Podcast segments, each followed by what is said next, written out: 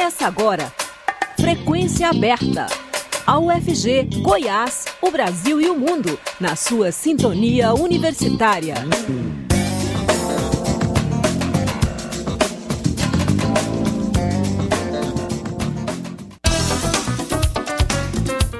Olá, boa tarde. Está começando nos 870 AM o programa Frequência Aberta.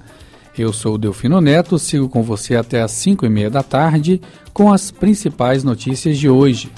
Você pode nos ouvir também pela internet, no site da Rádio Universitária ou por meio do aplicativo Minha UFG. Frequência Aberta está disponível também na, no, em formato de podcast nas principais plataformas digitais.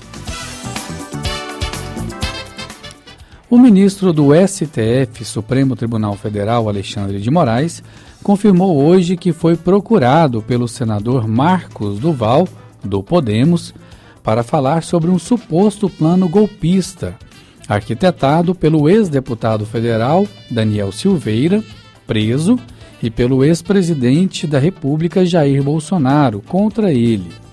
Alexandre de Moraes classificou a ofensiva de Operação Tabajara e ironizou a ideia genial de grampeá-lo.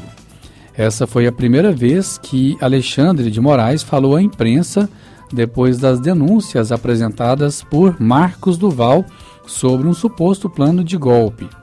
O ministro disse que a conversa com o senador ocorreu no Salão Branco do STF depois de uma solicitação do parlamentar. A conversa que o senador teve comigo, ele solicitou uma audiência, assim como inúmeros senadores e deputados solicitam. Recebi o senador no Salão Branco e o senador, ao conversar comigo, não adiantou qual seria a conversa. O que ele me disse foi que o deputado Daniel Silveira o teria procurado é, e ele teria realmente participado de uma reunião com o ex-presidente da República e a ideia genial que tiveram foi colocar escuta no senador para que o senador, que não tem nenhuma intimidade comigo, eu conversei exatamente três vezes na vida com esse senador, para que o senador pudesse me gravar. E a partir dessa gravação, e aí é, é até onde chegou é, o senador, a partir é, dessa gravação, é, pudesse é, solicitar a minha retirada da presidência eh, dos inquéritos. Eu indaguei ao senador se ele reafirmaria isso e colocaria no papel que eu tomaria imediatamente o depoimento dele. O senador me disse que isso era uma questão de inteligência né, e que, infelizmente, não poderia confirmar. Eu levantei, despedi do senador, agradeci a presença, até porque o que não é oficial, é para mim, não existe. É, foi exatamente essa a tentativa de uma operação tabajara que mostra exatamente o quão ridículo nós chegamos na tentativa de um golpe no Brasil. A versão apresentada por Alexandre de Moraes coincide com o que Marcos Duval falou ontem sobre o encontro entre os dois no STF. O parlamentar denunciou que participou de um encontro com Silveira e Bolsonaro, no qual foi tratado um plano para grampear Moraes. O objetivo seria obter algo que o levasse à prisão e, com isso, anularia a eleição de Lula, o que seria um golpe. Alexandre de Moraes disse ainda que as investigações sobre os financiadores que articularam os ataques à Praça dos Três Poderes em Brasília no dia 8 de janeiro estão avançadas. Tudo isso está sendo apurado, determinei a oitiva ontem do senador. A Polícia Federal já realizou essa oitiva e as investigações por parte da Polícia Federal eh, seguirão para que nós possamos, assim que chegar, analisar a responsabilidade de todos aqueles que se envolveram na tentativa de golpe, seja os executores, e nós temos hoje é, em torno de 950 pessoas que permanecem presas, nós temos já apurações adiantadíssimas em relação aos financiadores, aos grandes financiadores, é, isso já vinha sendo investigado desde o ano passado. Lamentavelmente, o ministro Luiz Roberto Barroso bem salientou a necessidade de educação para formarmos uma elite, uma elite pensante, uma elite que possa cada vez mais auxiliar no Brasil. Lamentavelmente, nós temos uma parte da elite que flertou com o golpe durante quatro anos e, a partir do ano passado, financiou essa tentativa de golpe, né, e as investigações estão chegando a esses financiadores e também as autoridades públicas que, de forma é, covarde, dolosamente, ou se omitiram ou foram é, coniventes com a tentativa de golpe. Outro ministro do STF também é, outros ministros do STF também reagiram às denúncias do senador Marcos Duval. O ministro Ricardo Lewandowski disse que as afirmações feitas por Duval são graves e devem ser apuradas para haver uma eventual responsabilização. Ao ser questionado sobre a possibilidade de um ministro do Supremo ser grampeado, Lewandowski citou uma frase do ex-ministro da Corte Marco Aurélio Melo sobre vivermos tempos estranhos e disse que isso realmente é inadmissível numa democracia. O ministro Gilmar Mendes também reagiu às denúncias feitas pelo senador Marcos Duval e disse que estávamos sendo governados por gente de porão. Vamos aguardar um pouco a conclusão das investigações. Normalmente, essas pessoas que dizem que tiveram contato, elas se comunicaram, tem telefone, é, comunicação telefônica, então tudo isso é, será certamente investigado.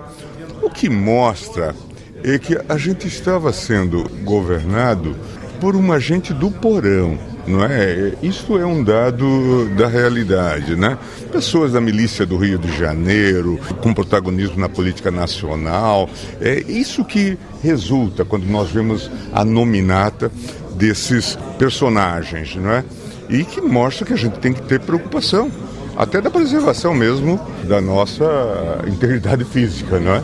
Nós estávamos lidando com gente é, do porão, é, é como descemos na escala das degradações, né? Em entrevista à CNN, o senador Marcos Duval disse hoje que vai pedir à PGR, Procuradoria-Geral da República, para afastar o ministro Alexandre de Moraes da relatoria dos atos antidemocráticos. Segundo Duval, Moraes teria mentido ao dizer que ou o orientou a formalizar um depoimento sobre a reunião com Daniel Silveira e Jair Bolsonaro, que arquitetavam um plano golpista contra a posse de Lula. Na entrevista, Duval também disse que se excedeu nas declarações ao repórter da Veja. O parlamentar revelou à revista ter recebido uma proposta do ex-presidente Jair Bolsonaro e de Daniel Silveira para participar de uma tentativa de golpe. Ontem, durante todo o dia, ele mudou a história que contou para Veja várias vezes. O colunista do UOL, José Roberto de Toledo, levantou a hipótese de que Marcos Duval esteja tramando para impedir que o ministro Alexandre de Moraes siga investigando os atos antidemocráticos. O colunista da Globo, Valdo Cruz, disse que as declarações do senador seriam uma cortina de fumaça e que o objetivo de Marcos Duval é criar uma CPI e gerar tumulto no governo Lula. Alexandre de Moraes concede, concede liberdade provisória a ex-comandante da Polícia Militar do Distrito Federal. O ex-ministro do Supremo usou como argumento para a liberdade de Fábio Augusto Vieira o relatório de Ricardo Capelli, ex-interventor federal na segurança pública do Distrito Federal. Segundo Moraes, o documento indica que, embora o militar exercesse o cargo de chefe da PM, Durante os atos golpistas de 8 de janeiro, Vieira não teria sido diretamente responsável pela falha das ações de segurança que resultaram nos atos criminosos investigados. O ministro destacou ainda que o, que o ex-comandante foi ferido no combate direto aos manifestantes e não teve as suas solicitações de reforço atendidas. O governo Lula negocia cargos com o Centrão. Auxiliares do presidente Luiz Inácio Lula da Silva do PT já deram início às negociações com os principais partidos que foram aliados do ex-presidente Jair Bolsonaro do PL. Líderes do Republicanos, do PP e até do PL abriram o canal com a articulação política do governo petista. Apresentaram pedidos de cargos de segundo e terceiro escalões e, em troca, prometeram ao Palácio do Planalto votos de parte das bancadas. A negociação tem sido coordenada pela Secretaria de Relações Institucionais, comandada pelo ministro Alexandre Padilha. O governo não espera uma adesão formal destes partidos no curto prazo e tenta ainda selar uma adesão de siglas menores como o Podemos, o Cidadania e o Solidariedade até a próxima semana. A CGU, Controladoria Geral da União, informou hoje que avalia derrubar sigilos impostos pelo governo Bolsonaro em 234 processos. O ministro da pasta, Vinícius de Carvalho, disse que os sigilos foram considerados indevidos pelo órgão. Entre os processos que serão analisados estão os relacionados ao cartão de vacinas do ex-presidente Jair Bolsonaro, os gastos públicos das chamadas motociatas e informações sobre visitas de filhos de Bolsonaro ao Palácio do Planalto. Agora são 5 horas 12 minutos.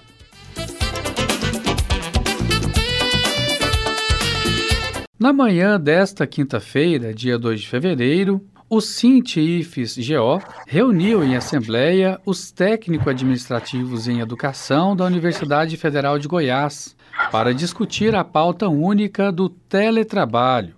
A assembleia ocorreu no hall de entrada da reitoria da UFG. Na ocasião, compondo a mesa e representando o sindicato, estiveram presentes o coordenador-geral do Sintif-GO, Fernando Mota, Fátima Reis, membro da direção sindical da Fazubra, e como convidados participaram para esclarecimentos, a reitora da universidade, professora Angelita Pereira de Lima, e o vice-reitor, professor Gesiel Carvalho. A Assembleia contou com uma participação expressiva e a presença de mais de 130 técnico-administrativos em educação.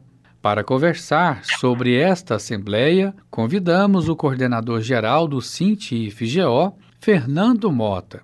Boa tarde, Fernando.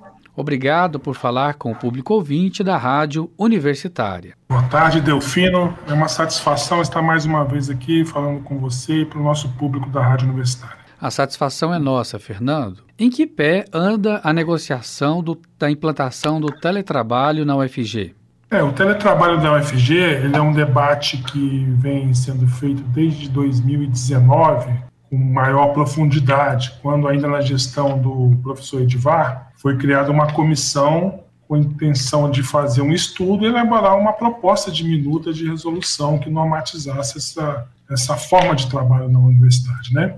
E desde então, né, é, foi feito, foi nomeada uma comissão, né, que começou o trabalho em 2020, né, e entregou em 2022 uma minuta, né, para, que a gestão superior já havia nesse, nessa ocasião já mudado a direção da universidade, para que para que a universidade fizesse o debate em cima dessa minuta e encaminhasse para o consumo, né. Essa minuta foi apresentada em agosto do, do ano passado, de 2022, e até então, a gestão da universidade tem feito algumas, alguns questionamentos, né, algumas considerações, e em função dessas considerações não, não encaminhou ainda essa minuta para aprovação para o consumo. Né? Então, essa assembleia que nós fizemos ontem foi, foi para realizar esse debate, convidamos e compareceu, né, aceitaram o convite a reitor e o vice-reitor da UFG, fizeram os esclarecimentos inicialmente na Assembleia e, posteriormente, a plenária fez um debate sobre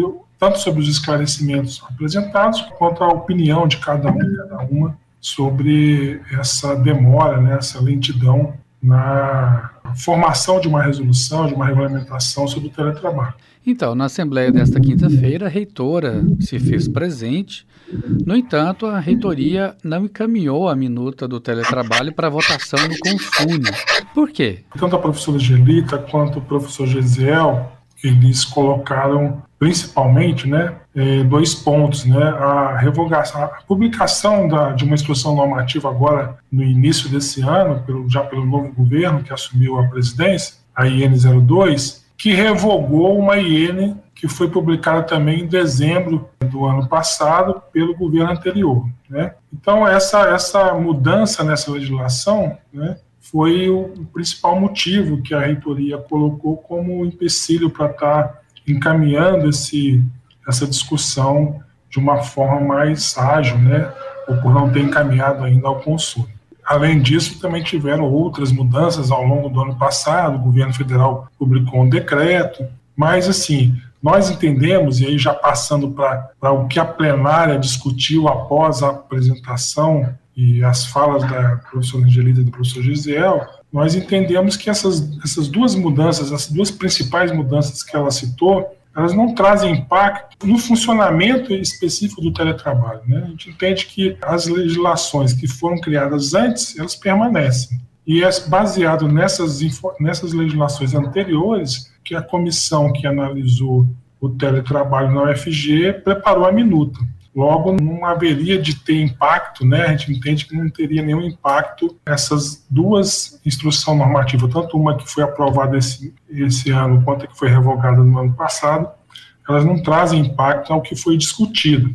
É claro que o governo federal, nessa IN que publicou agora em janeiro, no corpo da IN, né, na instrução normativa, ele coloca que vai ser feito, serão feitas outras regulamentações para o serviço público dentro de 90 dias. Mas a gente entende que, como ele não revogou nenhuma das anteriores, ele, tá, vai estar tá querendo, talvez, colocar ou, ou, ou, aprovar né, regulamentações que não estão ainda nas, nas legislações anteriores. Né? Então, a gente entende que isso não é motivo para atraso e também, se tiver alguma norma que for criada diferente do que foi aprovado, é só adequar essa norma. Também entendemos que não há por que esperar o governo federal publicar novas regulamentações. E quais são as características do teletrabalho que está sendo negociado?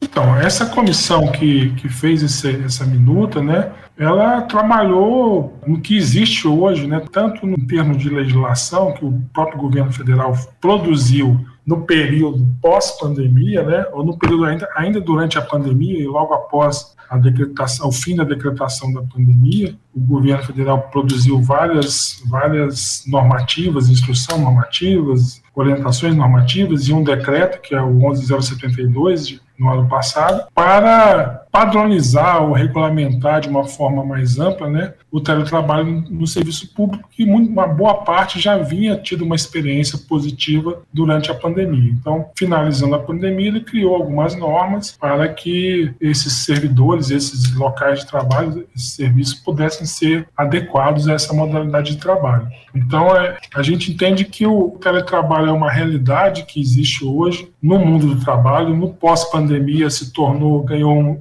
impulso muito grande, né? Mas também compreendemos que não são todas as atividades, né, que são passíveis de, de ser executadas no teletrabalho.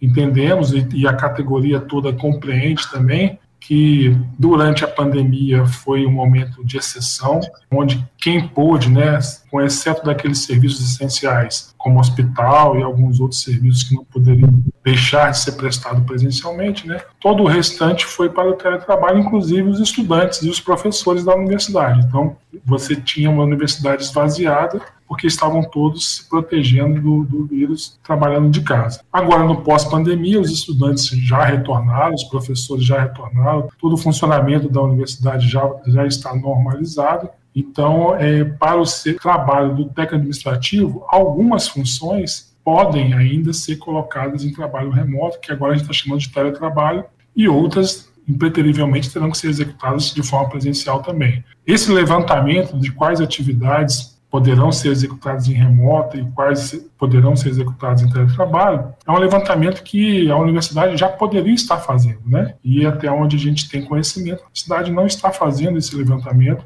porque isso já pode, já seria uma, uma tarefa, né, que vai ter que ser feita, que já poderia estar acelerando a implantação do teletrabalho na UFG. O sindicato tem notícias de outras universidades federais que já finalizaram ou estão em processo avançado de implantação do teletrabalho? Temos sim. Aqui em Goiás, nós temos o IF Goiano, que aproveitou o período de pandemia, de trabalho remoto emergencial, e já no finalzinho dele já regulamentou e quando terminou, como disse o decreto, a decretação aí de emergência sanitária, já instituiu e já está funcionando com o teletrabalho nos setores que isso é possível, né? Mas além do IF Goiano, que tem essa, principalmente a reitoria, que que funciona aqui em Goiânia, né? mas também alguns outros setores no interior. Mas além do IF Goiânia, a gente sabe de outras universidades que já estão mais avançadas, como Unifesp, Universidade de São Paulo e outras universidades do Brasil que já estão com a regulamentação pronta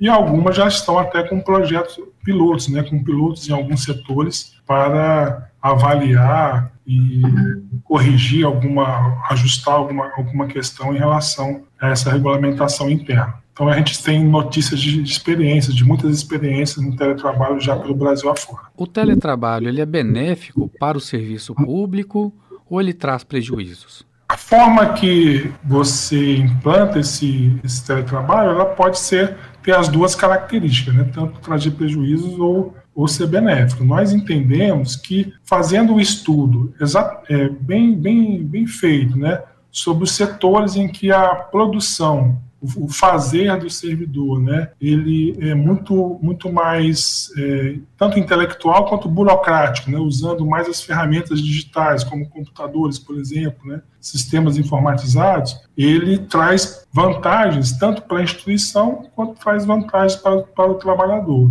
Para a instituição, ela muitas vezes ela abre mão, né, de um espaço físico que ele teria que estar alocado para aquele servidor. Ele passa a executar essas tarefas da sua casa ou de um outro local que ele tenha condições de executar, mas primordialmente na sua casa, né? Então isso gera uma economia para a instituição, né, nesse aspecto. Também é uma vantagem, pois o servidor vai estar trabalhando, né, como é opcional, né? O servidor que optar por essa modalidade não vai estar se desgastando no, no trânsito, no deslocamento de casa para o trabalho e vice-versa. Então vai estar trabalhando mais satisfeito e poderá executar as suas tarefas com mais agilidade, com mais satisfação. E para o servidor é, um, é uma vantagem também, porque, claro, como eu falei, é uma opção do servidor de se colocar nessa modalidade, se o trabalho dele assim permitir. Né? Então, para o servidor é uma vantagem porque ele economiza combustível, muitas vezes economiza alimentação, porque ele vai comer a comida na casa dele mesmo, o convívio familiar dele com certeza será melhorado, porque ele terá mais tempo para lidar com a sua família, né? Então, traz uma qualidade também de vida para o servidor quando ele executa essa função de forma remota. E quais os encaminhamentos dados nessa Assembleia do dia 2 de fevereiro? O debate na, na Assembleia, após os esclarecimentos que foram prestados pela professora Angelita e também pelo professor Gisel, eles se retiraram, né, após, após responder algumas perguntas, né, e houve um debate amplo, com uma participação de um grande número de pessoas lá, com questionamentos, com algumas colocações. Né? E a gente, no final da Assembleia, tirou alguns encaminhamentos para que a gente desse continuidade a essa reivindicação. Então, o primeiro encaminhamento que foi aprovado aqui pelos companheiros e companheiras na Assembleia foi que da gente manifestar e se posicionar contrário a um cronograma que foi apresentado pela própria pessoas da UFG, que leva essa discussão, é um cronograma extenso, que leva essa discussão de teletrabalho, de regulamentação de teletrabalho para um período de quase praticamente um ano. Quer dizer, para executar no ritmo que a própria pessoa se propõe, essa regulamentação só ficaria pronta, se ficar, né, no final desse ano. Então, a categoria entende que, que não está de acordo com o anseio nosso, né?